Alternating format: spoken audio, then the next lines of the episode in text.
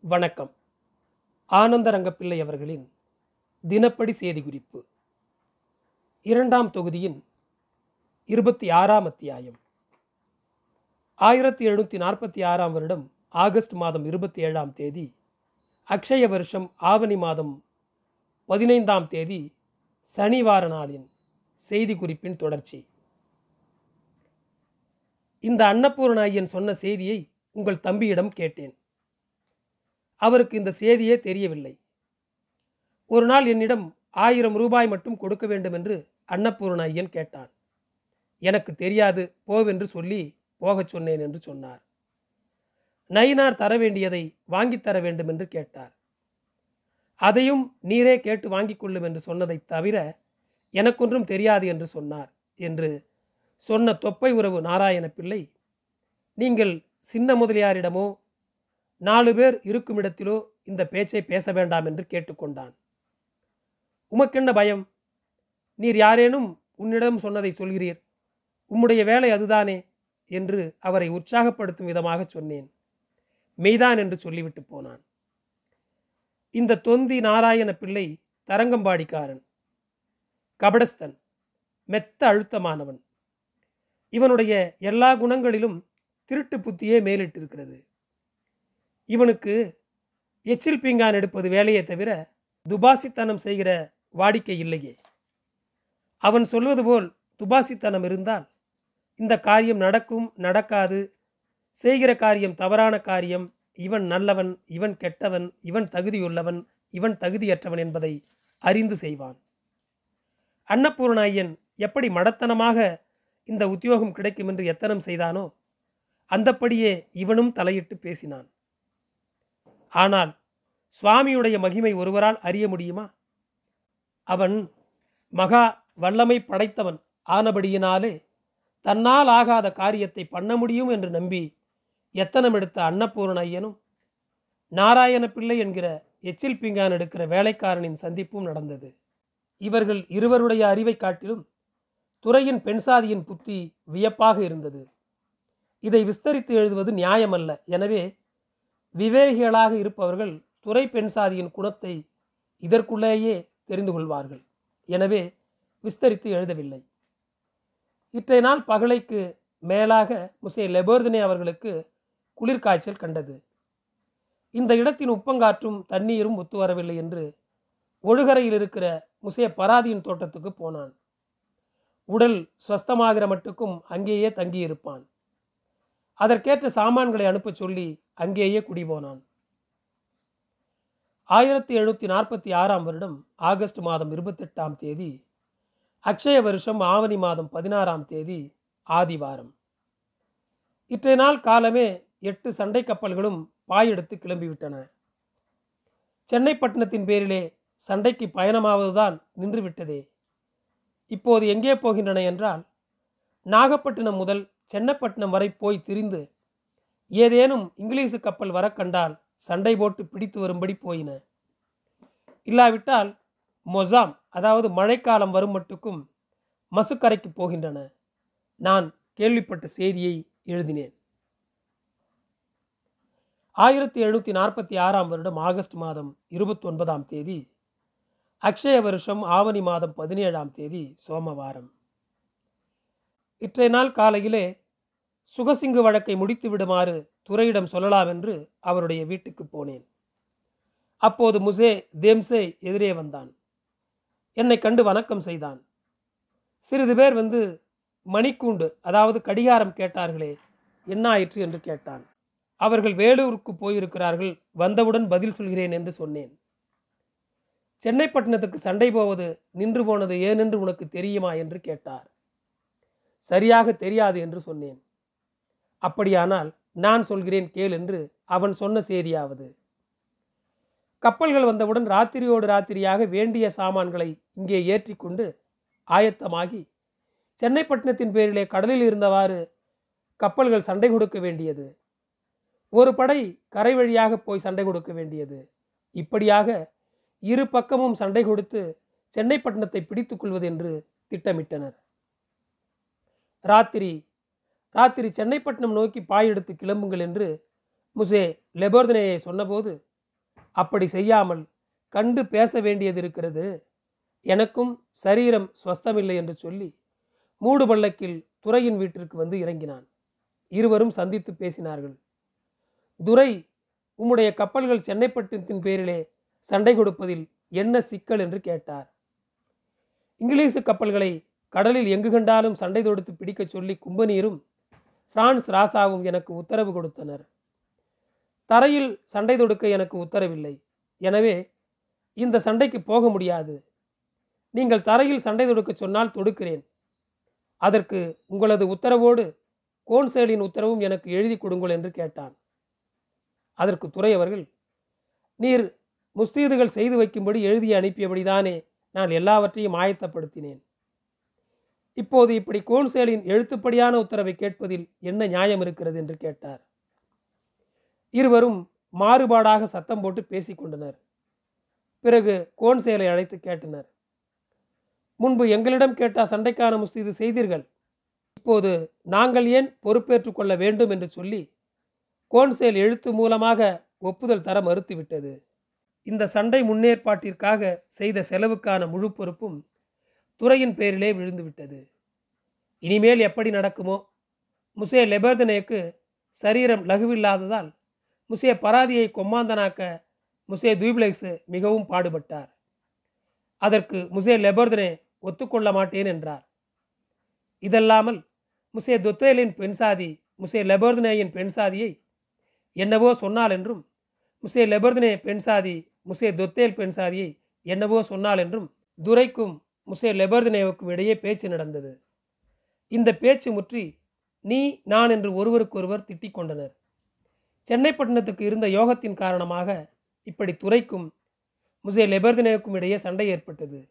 இதனால் சென்னைப்பட்டினத்தின் பேரிலே சண்டைக்கு போகிற பயணம் நின்று போனது என்று சொன்னான்.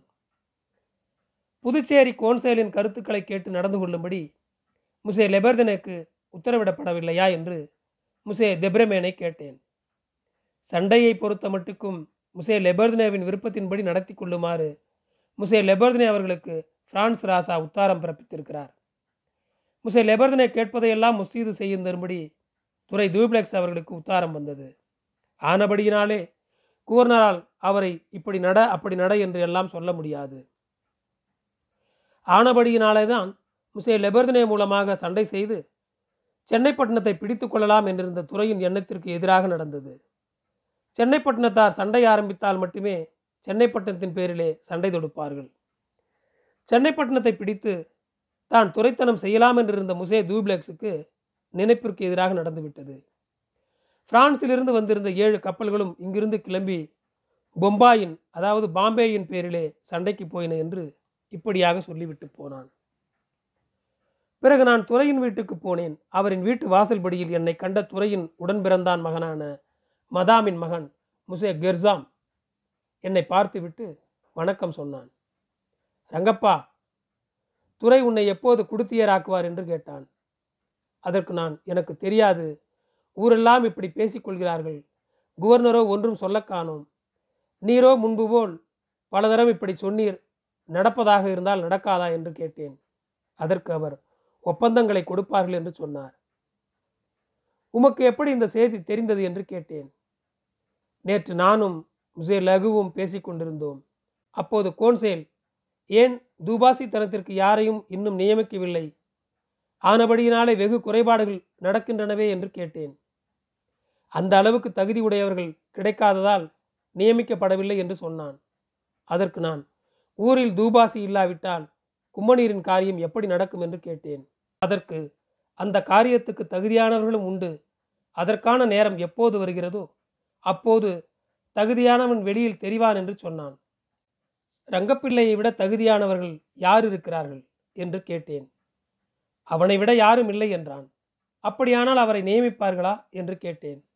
அப்படித்தான் நடக்கும் என்று சொன்னார் என்று சொன்னான்.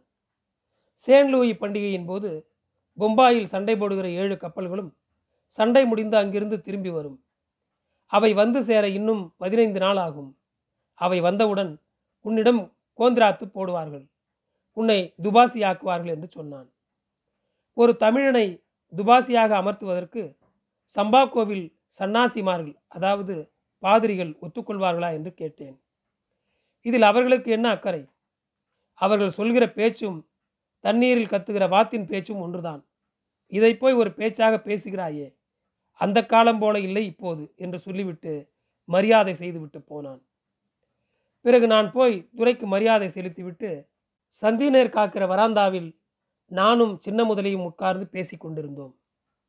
பிறகு துறை அவர்கள் அழைத்து கேட்டதும் அதற்கு நான் பதில் சொன்னதும் விவரமாக எழுதுகிறேன்.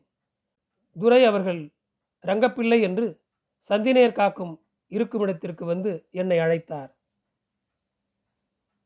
ஆயிரத்தி எழுநூற்றி நாற்பத்தி ஆறாம் வருடம் ஆகஸ்ட் மாதம் முப்பத்தி ஒன்றாம் தேதி அக்ஷய வருஷம். ஆவணி மாதம் பத்தொன்பதாம் தேதி புதவாரம். இற்றை நாள் காலமே ஆறரை மணிக்கு அரியாங்குப்பம் திருநாளைக்கு கலந்து கொள்வதற்காக மதாம் தூப்ளெக்ஸ் மேலதாளத்துடன் சம்பிரமாய் போனாள். திருநாள் நடக்கிற ஒன்பது நாளும் அங்கேயே தங்கியிருப்பதாக போனாள். ஐம்பது சிப்பாய்களும் நைனாரும் கூட போய் காவலுக்கு இருக்கிறார்கள். நைனார் மதாமை கொண்டு போய் விட்டுவிட்டு வந்தான். இற்றை நாள் சாயங்காலம் ஆறு மணிக்கு கோட்டையில் முசே கோர்னேவிடம் குவர்னர்தோர் தூய்பிளக்ஸ் அவர்களின் கணக்கில் சகாலத்து வாங்கி கொண்டு அவருக்கு நானே பணம் செலுத்தி விடுவது என்ற கணக்கில் சற்று மட்ட அதாவது தரம் குறைந்த சகாலத்தில் ஐந்து சிகப்பும் ஐந்து பச்சையுமாக தொன்னூற்றைந்து கட்டுகளை வாங்கி கொண்டேன். நேற்று ஒரு கட்டு வாங்கியிருந்தேன். ஆக மொத்தம் தொண்ணூற்றி ஆறு கட்டுகள். ஒரு கட்டுக்கு பத்து சிப்பமாக தொள்ளாயிரத்தி அறுபது சிப்பங்கள். அதாவது தொள்ளாயிரத்தி அறுபது சிப்பங்களும் சேர்ந்து பதினைந்தாயிரத்தி முந்நூற்றி எண்பத்தி ஓரும் முக்காலும் கசம். கசம் ஒன்றுக்கு ஒன்னேகால் வராகன் என்ற விலைப்படி மொத்தம் பத்தொம்போதாயிரத்தி இரநூத்தி இருபத்தி ஏழு வராகனும் நாலு பணமும் முப்பத்தி ரெண்டு காசுகளும் ஆகின. இந்த பணத்திற்கு ஆறு மாத காலக்கெடு வைத்து வராகனுக்கு ரூபாய் மாற்றாக முன்னூற்றி இருபது ரூபாய்க்கு நூறு வராகன் என்பதாக சீட்டு எழுதி கொடுத்தேன். நாம் துறை அவர்களோடு கணக்கில் இருப்பதால் முசே கோர்னே நம்முடைய பேரில் கணக்கு எழுதவும் தேவையில்லை. நம்முடைய கையில் சீட்டு வாங்கவும் தேவையில்லை. ஏனென்றால் துறை அவர்கள் கும்பனிற்கு நூற்றுக்கு ஒரு வட்டி என்ற கணக்கில் ஆறு மாத கெடுவுக்கு கடன் கொடுத்திருப்பதால் அந்த வட்டி தொகைக்காக இந்த சகாலத்தை எடுத்துக்கொள்கிறார் ஆனால் முசே கொர்னே தம் கணக்கில் துறை அவர்கள் பேரில் பற்றெழுத வேண்டும் என்பதால் இப்போது வாங்கின சீட்டை துறை அவர்கள் கையில் கொடுத்து விடுவார். அல்லது அந்த சீட்டை ரங்கப்பன் கையில் கொடுத்து விடு நானும் அவனும் கணக்கு பார்த்து கொள்கிறோம் என்று துறை அவர்கள் சொன்னால் நம் கையில் சீட்டை கொடுத்து விடுவானே தவிர அவன் வைத்து கொள்ள மாட்டான். ஆனால் இன்ன வகை இன்ன கட்டு இத்தனை சிப்பம் இத்தனை கசம் என்று நமக்கு கொடுத்ததை எழுதி துறையின் பொறுப்பில் கொடுக்க வேண்டிய நியாயம் உண்டு. துறையிடம் பணம் கொடுத்து விடுகிறோம் என்று சொல்லி சரக்கை எடுத்து கொண்டதற்கு சீட்டு வாங்குவது முறை. அப்படி வாங்காமல் முசே கொர்னே தன் பேருக்கு சீட்டு எழுதி வாங்கினார். இதனால் இது இரண்டு நிலையிலும் பயன்படும் என்று வயனம் எழுதி வந்தேன். நான் இப்போது எழுதி கொடுத்த சீட்டானாலும் அல்லது இனிமேல் வேறு சீட்டு எழுதி கொடுத்துவிட்டு இப்போது எழுதி கொடுத்த சீட்டை மறுத்தாலும் கூட நாம் எழுதி கொடுக்கும் காகிதங்கள் எல்லாவற்றிற்கும் வெள்ளைக்காரர்களின் அதாவது ஐரோப்பியரின் லீவூர்களின்படி கணக்கு புத்தகங்களின்படி எழுதி வைத்திருக்கும். அதை பார்த்து கொள்ளலாம். நாம் முன்பு செய்து வந்த வர்த்தக நடவடிக்கைகளை அரியப்ப முதலி மூலம் செய்து வந்தோம். இப்போது அந்த நடவடிக்கைகளை பாப்பி செட்டி முத்தைய பிள்ளை மூலம் நடத்தினோம். இதனால் அரியப்ப முதலி ஆறு ஏழு நாளாக என் தம்பியை வந்து சந்தித்து பேசினான். நானும் அரியப்ப முதலியும் சேர்ந்து வர்த்தகத்தை கவனிக்கிறோம். வர்த்தகத்தில் ஏதாவது தப்பு நடந்தால் நான் காவி உடுத்தி காவிரி கரைக்கு போய்விடுகிறேன் என்று தம்பி சொல்கிறான். அரியப்ப முதலியும் தானும் சேர்ந்து வர்த்தகத்தை கவனிக்கிறோம் என்று தெற்கத்திய சீதாராம சோசியரிடமும் கோபாலசாமியிடமும் சொல்லி அனுப்பினான். நானும் அதற்கு தகுந்தபடி அரியப்ப முதலியின் கணக்கு தீர்ந்த பிறகு அப்படியே அரியப்ப முதலி மூலம் வியாபாரத்தை நடத்தி கொள்ளலாம் என்று தித்திப்பு பேச்சாய் சொல்லி அனுப்பினேன். நான் அவனை பெரிய மனுஷரில் ஒருவராக நினைத்து நடத்தினேன். ஆனால் அவன் எனக்கு செய்த வஞ்சனைகள் அதிகம். இந்த அழகில் அவனுடன் நான் சிநேகமும் வியாபார கூட்டும் வைத்துக்கொள்வேன் என்று வெட்கமில்லாமல் என் தம்பியிடம் வந்து அவன் தம்பி மூலமாக பேச்சு நடத்துகிறான். சுவாமி என்பவர் லோகத்தில் இருப்பது மெய்யானால் அவன் செய்த வஞ்சனைகளுக்கு உரிய ஆக்கினையை அவர் கொடுப்பார். நான் இனி நம்முடைய இந்த ஜென்மத்தில் அவனுடன் சிநேகமும் கூட்டுத் தொழில் பண்ணுவதாகவும் இல்லை. ஒருவேளை இன்னொரு ஜென்மம் எப்படியோ? எனக்கு தெரியாது. நம்முடைய நினைப்பு இப்படி இருக்கிறது. சுவாமி சித்தத்தை நான் அறியேன். நன்றி. தொடரும்.